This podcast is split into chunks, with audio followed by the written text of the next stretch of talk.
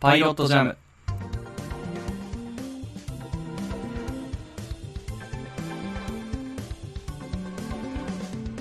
作曲家の伊崎です。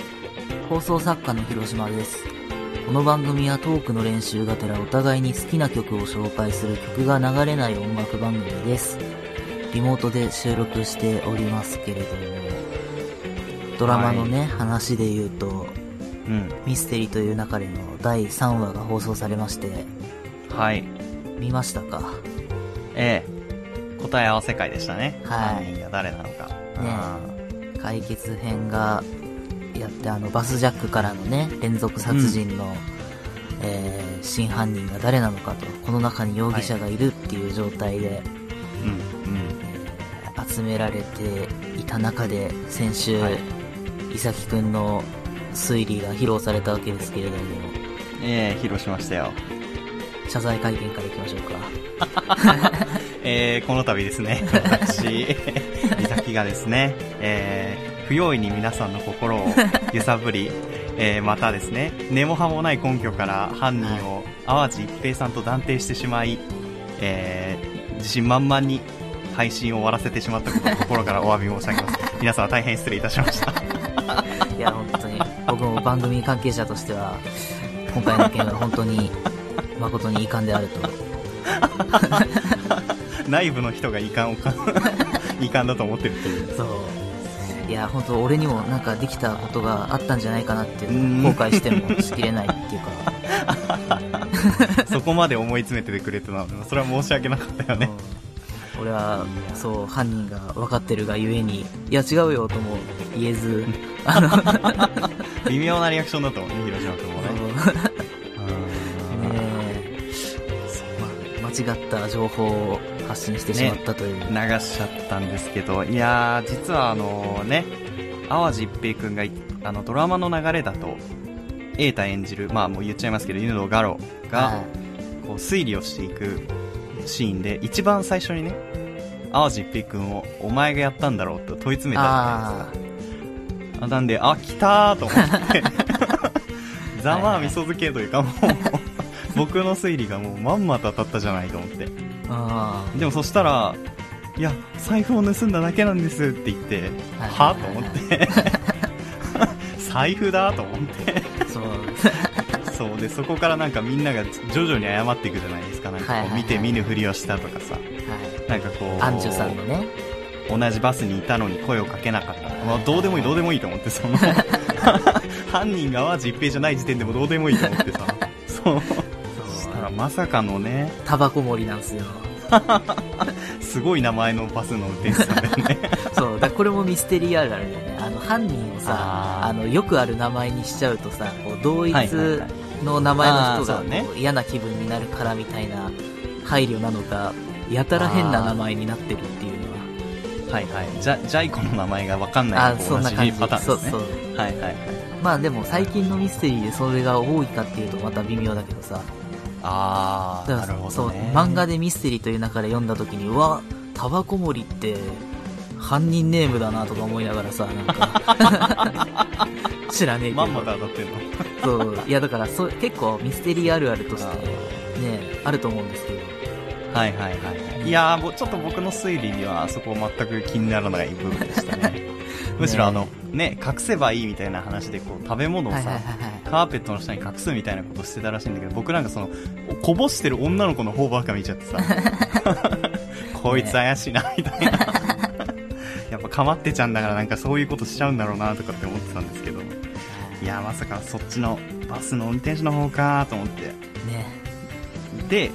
それ見てて、うん。ああ、面白かったと思ったら、まだ30分ぐらいしか経ってなくて、あれああ、とそ思うっだて。ね。 そうで、え、えと思って。で、カレーのシーンになって、整くんが作ってたじゃないですかうん。うんうん。で、ね、ガロくんから手が、あの、箱が届いてみたいな。はいは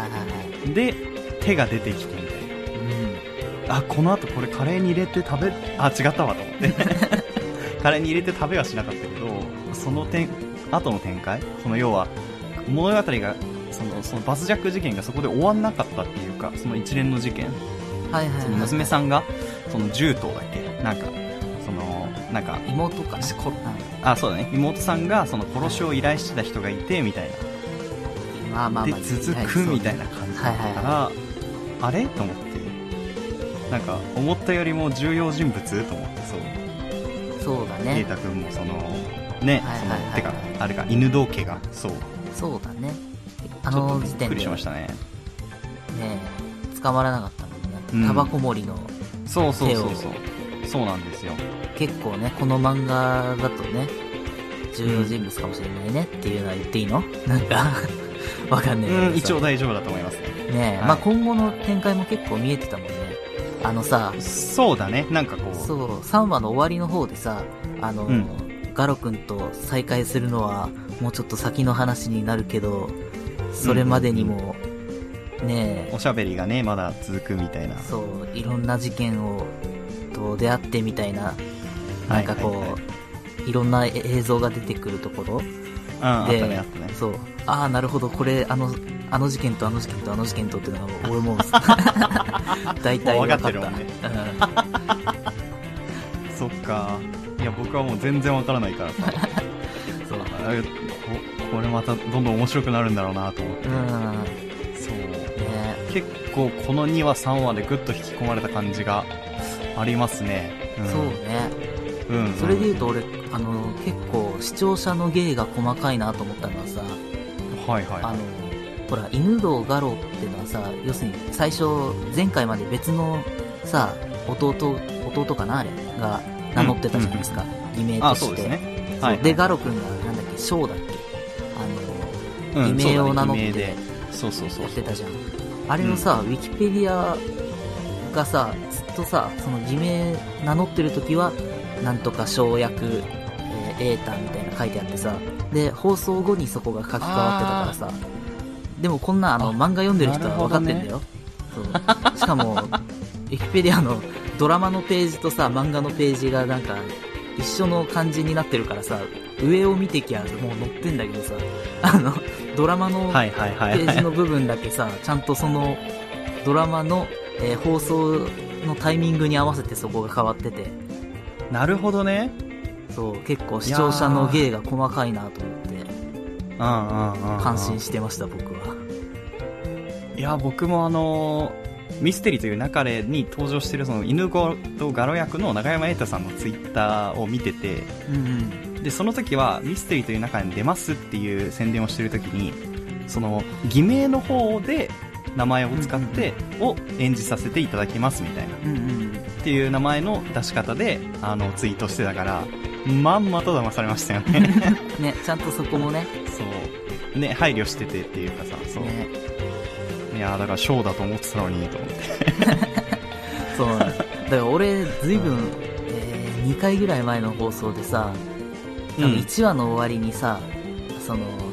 ガロ君が出てきたって時にさ、普通にこう話しててさ、うんうんほら、あのーあのバスジャックの話だと思って、あのーうんガロ君がって俺ここで言っちゃったのよ。で、あ、うんうんうんあれ偽名だったそういえばと思って、最初偽名で名乗ってたなと思っ てさ、あーででですねまあやっぱ僕もそこはちゃんと気づいてましてですねそう、やべえだから広島君にそれ言われてあれみたいななんかこのえ瑛太さんのツイートだと熊田翔ってなってんだけど広島君が言ってたのはガロって言ってたよなと思ってうんでもちゃんとその後別の人が名乗るから、まあまあまあ、そうそうそうそうギリセーフかと思って。 そうだねでも全部見てやっと分かったって感じかなそうそう。だから、あの、その回の俺、その、そういう言っちゃった部分俺編集でちゃんと消したからね。あ偉いそうそ。の YouTube に上げる方はねそう。っていうかまあそう、ポあッドキャス YouTube トに上げるのやつも方。だけじゃなくて普通にポッドキャストもあ偉い偉いねそれはちゃんとやったんだいやなるほどじゃあなかったことになってたわけねそう。俺のミスはちゃんと隠したからなかったことになりました。そういうことですね。なるほど。ねいやー、まあでも、なんかどんどん面白くなりそうな感じなんで、すごいいいですね。見てて、すごいワクワクしましたね。ね。じゃあ、楽しみですね。楽しみです。で、逃亡 EF はどうなのよ。こちらも一応見させていただきましたねあ、。そうなんだね。え1え話2で、話あの、いや、あの、1話はもう終わってたんで、う配信期間が。2話と。から見なまんしだた。よ。もう、まあまあでも1話ね、一応広島君に説明してもらってたから、まあ、脳内でなんとなく保管しながら見たんですけどああ、そうまあ、その問題とされるその生理用食塩水を使わずに腕を縫合するシーンとかもありましたはね、いはい。 あっただか。かららああ多分きっとこれこれのことなんだろうなと思ってはいはいはい。冒頭の10秒ぐらいのやつを見てでそしたらそのもう腕ふ綺麗にくっついててその神経通らないとか全く話題に出てなかったです ねそう、神経だ、剣だの話はあんましてなかったんだよね。そうだね全くだったねそうしかもなんかあのーヒロイン役の人がうん、うん。あの森森さんだったかながすごいピンピンしててなんかあのそうなんだよね、こう普通に歩き回ったりとか移動したりとかしてねあーえー重症だったんじゃねえのかよと思って さまあまあそまあこは回復が早いってことなんか天才ってことなんかねわかそんうないですけどまあでも天才でもあの剣をつなげてもうんうん動かせるようになるまで結構リハビリは必要だからさ、まあまだあの腕つってたからあれだけど今後うんうんうん腕をつったままなのかもしくはリハビリ会があるのかみたいなね、はいはいはいいやーだから多分もしかするとあの最後その手術子供の手術を終わらせて途端に逃げ出したシーンが最後あったんですけど、はいはいはい多分まともな治療を施してないっていうことでこうやぶ医者だったからこう自分の医療ミスを隠すために走って逃げたんじゃないですかね まあ医療ミスっていうかあの 場で医療行為をすること自体は結構まあそうだよねまあちょっとあの子供が麻酔をかけられた状態で父親になんか言うっていうのでかなり僕は冷めてしまいましたけど ねそのだからそんなこと言ったら1話のあの腕が取れた時点でさ、はいあの女の子はかなり喋ってるからねあそうなんだ、うん結構痛みに強いタイプなのねそうなんだよねあー気絶してもいいぐらいだもんね普通 はね痛みでねそそうっかそっかあじゃあそ自分こがは確かにそうなんかねえっと漁業のあの、はいはいはいはい仕事についてたみたいな設定なんだけどなんで自分がこう漁師を目指したかっていうエピソードトークを語り始めてお前腕今ないんだぞと思いながらさ お父さんが昔こうね漁船で頑張ってるの見てそれがかっこよくて憧れてみたいなさでお父さんの口調とかちょっと真似ながらさお前結構余裕あんなと思ってあーなるほど結構シャンクスレベルで腕なくなっても喋れるんだねそうなんですすよごいねじゃあちょっとそういう痛みに強い人たちの話ってことなんだろうね多分ねねあそうだ逃亡医 F のさ、シーンでさはいはいミステリーという中で、えっと、対比というか、えっと、まあ、同じタイミングで見てるから気になったのかもしれないけどさ、うんうんうんあの、なんだっけな、割とこの2話の前半の方だったと思うんだけど、その、あの女の子がさ、あの、はいはいああ逃亡そのシーンえわ、うんうんかるあれでしょあのこの先みたいなそなんう、かそこう。ねあの見せ方さを連続で見たからさえ同じことやってると思ってそう、あの同じことやってんだけど、こっちのがちょっと下手だなっていうさ、あの、 要するにさ、ドラマの前半でさ、まださ、あの子供の手術が終わってない段階でさ、あのそうだねそう、この先、緊迫した状態でっていうね私はそう、このお医者さんのこの顔を何度も見ることになる。あ、ってことは、この手術は無事に終わるのね、みたいな話じゃん。はいはいはい、はい、だから見せるタイミングがなんで冷たい笑いみたいねそう、なんであんな前半にあれやるんだろうと。なんか2話の終わりの方にやればいいんじゃない って思って。そうだね手術終わってそうそうそうなんかこう逃げる前とかさなんかこうねとか、そうそうそう。そういう瞬間だったらよかったんだけどなんかそう、なんかよくわかんないタイミングであれやって。 そうそうそうすごい中途半端なタイミングでぶっ込んでたから、そうねあだからなまあ連続で見ちゃったから余計にそこ気になったっていうかかもね。そうそうそまう、あでもミステリーという中でって、そのエンディングの方にやってって、それが綺麗にはまってるから気になったんだと思うんだけ どさ。あそうかもねそうかも、うん、いやそうか僕もそこは広島君と言語化はしてなかったけど引っかかってたからよかったです ねねあだからこういうリンクもあるんだなリンクっていうかそのなんつうのこう手法が重なることもあるんだなと思ってまあまあ別に面白かったですね結構ある手法だけどさ、うんまあ、このタイミングでっていうそう、あんなドラマの前半でやることかいこれって思って。うんうんうんうんまあ、まあ別にそんな急がなくてもいいよね うんそう。ねうんまあいやまあまーまあそういうのもあって面白かったです あ。ねね。うんまあ一応そうですねあの続けて両方見ようかなと思いますはい、いいですね。はい、じゃあ続いてニュースなんですけどはい。まあ、ミステリーという中ででもそのね、なんかこう、亡くなった方とか、もう届かない手紙をね、こうはいはいはい送るみたいな、なんかそういうシーンが香あり川ましたねなんかありましたけど、そう。そこのシーンにも近いというかね、なんかこう配達予定のハガキとか封書を約7000通をですね、雑木林に捨てたって いう郵便局員が逮捕されてますね。そうなんですよね。これすごいよね、7000、7000通ってどういうことっていうね。真逆のエピソードがね、あの、 捨ててんじゃまあ、ねえよ。見えな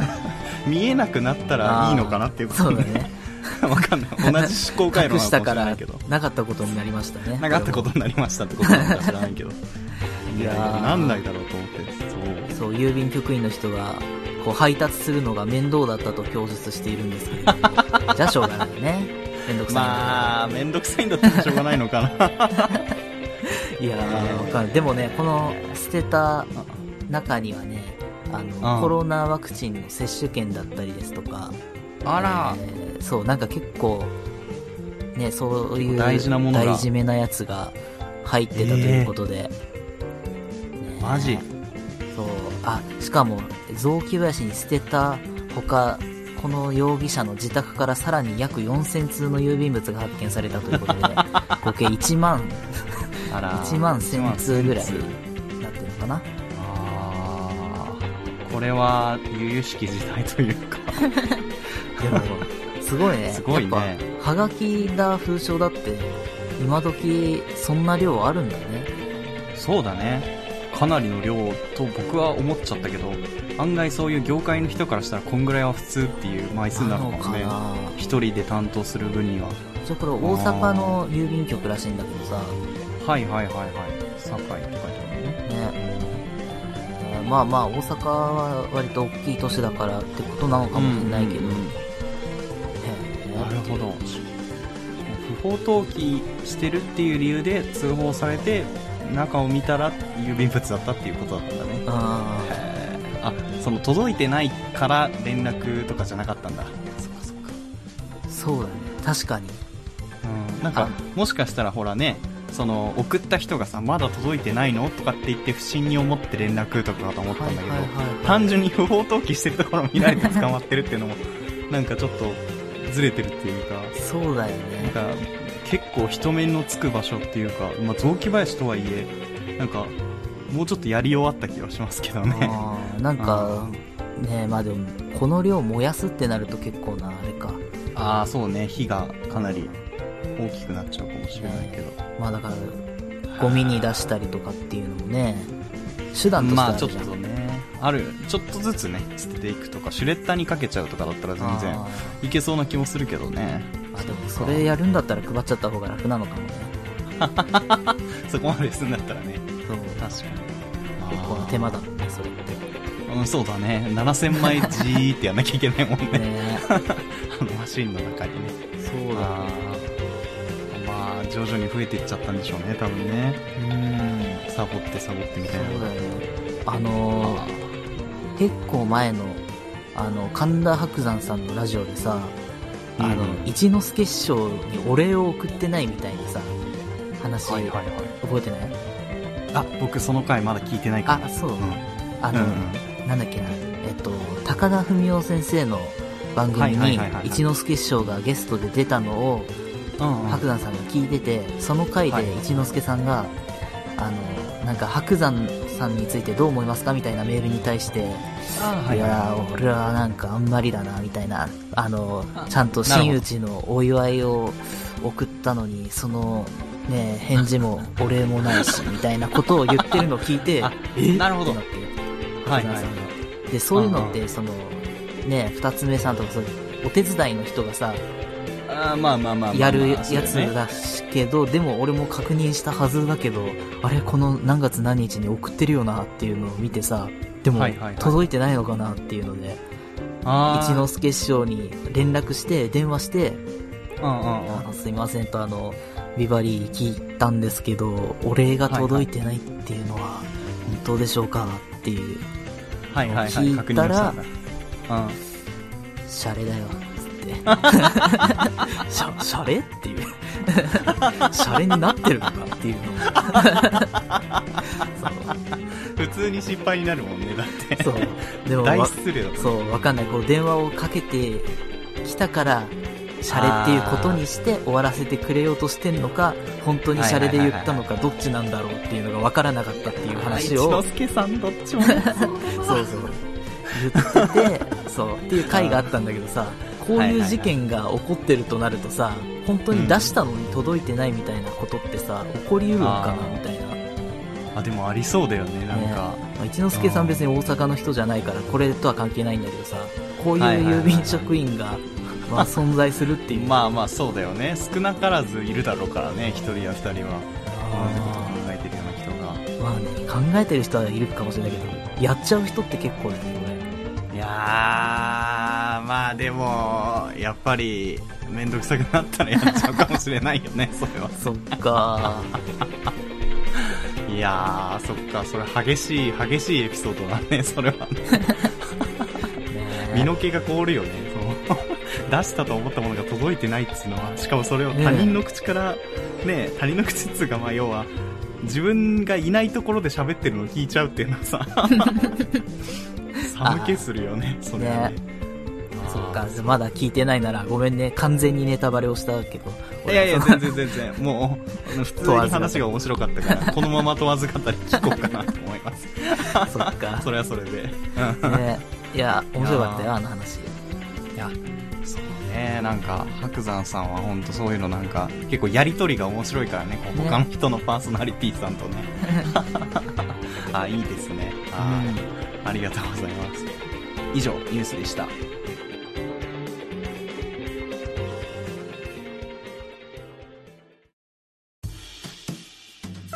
曲です。はい。ミステリーという流れでさ、うん。えっと、ガロ君がタバコ森を犯人だと断定したっていうきっかけの、あれでさ、えっと、犬堂杏樹さんを、の、あの事件に協力するっていう姿勢を見せてたタバコ森うんが、うんうんうんなんで協力したかっていう話をした時にあんな、うんね若い女性が生き埋めにされたなんてのを聞いてかわいそうでうんみたいなのを聞いたガロ君が生き埋めっていうのは世の中に出回ってない情報なのになんでこいつは知ってるんだっていうので分かったみたいな流れだったうんじゃな言いっでてすた言か、ってた。うん。これもミステリーあるあるだけどさそんなに言葉のさあの、うん。正しく使えてるかっていうとさ人 間そうだね。確ざかっにくね。り言うじゃん。生き大埋め、体ざっくりだよね。そう、ん生き埋めっていうのは、だ要するに生きたまま埋められるっていう定義だけどさ、うん死んだ後に埋めててもさ、なんかさ、そう言っちゃいそうな感じはしない、まあ、死体遺棄とは言わないよね、やそうっぱそうりね。、あんまりそう、うんあの、会話的に出やすい単語じゃないうんわかじゃんるわかるその辺ってその情景に対しての生き埋めっていうワードが結構強いからパッと出てくるというかねね、そう、だから、そう、まあ、これもミステリーあるだ、あるだけどさ、その言葉の意味だとか、えっ、と、なんだろう、よくあるやつで言うと、あなたは、右利きのふりをしてますけど、ドアを左手で開けたから、本当は左利きですよね、みたいな、そん、それぐらいのことあるだろう、みたいな さ。なんか、そうねそうねそうい、や大いにあると思いますよ決めつけが激しいよ、みたいなさ。うん外れた時どういう顔するんだろうって思うよねそういう時ってねそう、そう、いやいや、たまたまなんですけど、みたいなさ。 うん箸は右で持つんですけどみたいなそうね みたいなねうんこととかそういうのあるなとか思ってでうんうんタバコ森は実はこの曲を聴いてたから生き埋めって言っちゃったんじゃねえかなっていう俺の説ね お新しい角度電気グルーヴでいちご娘は一人っ子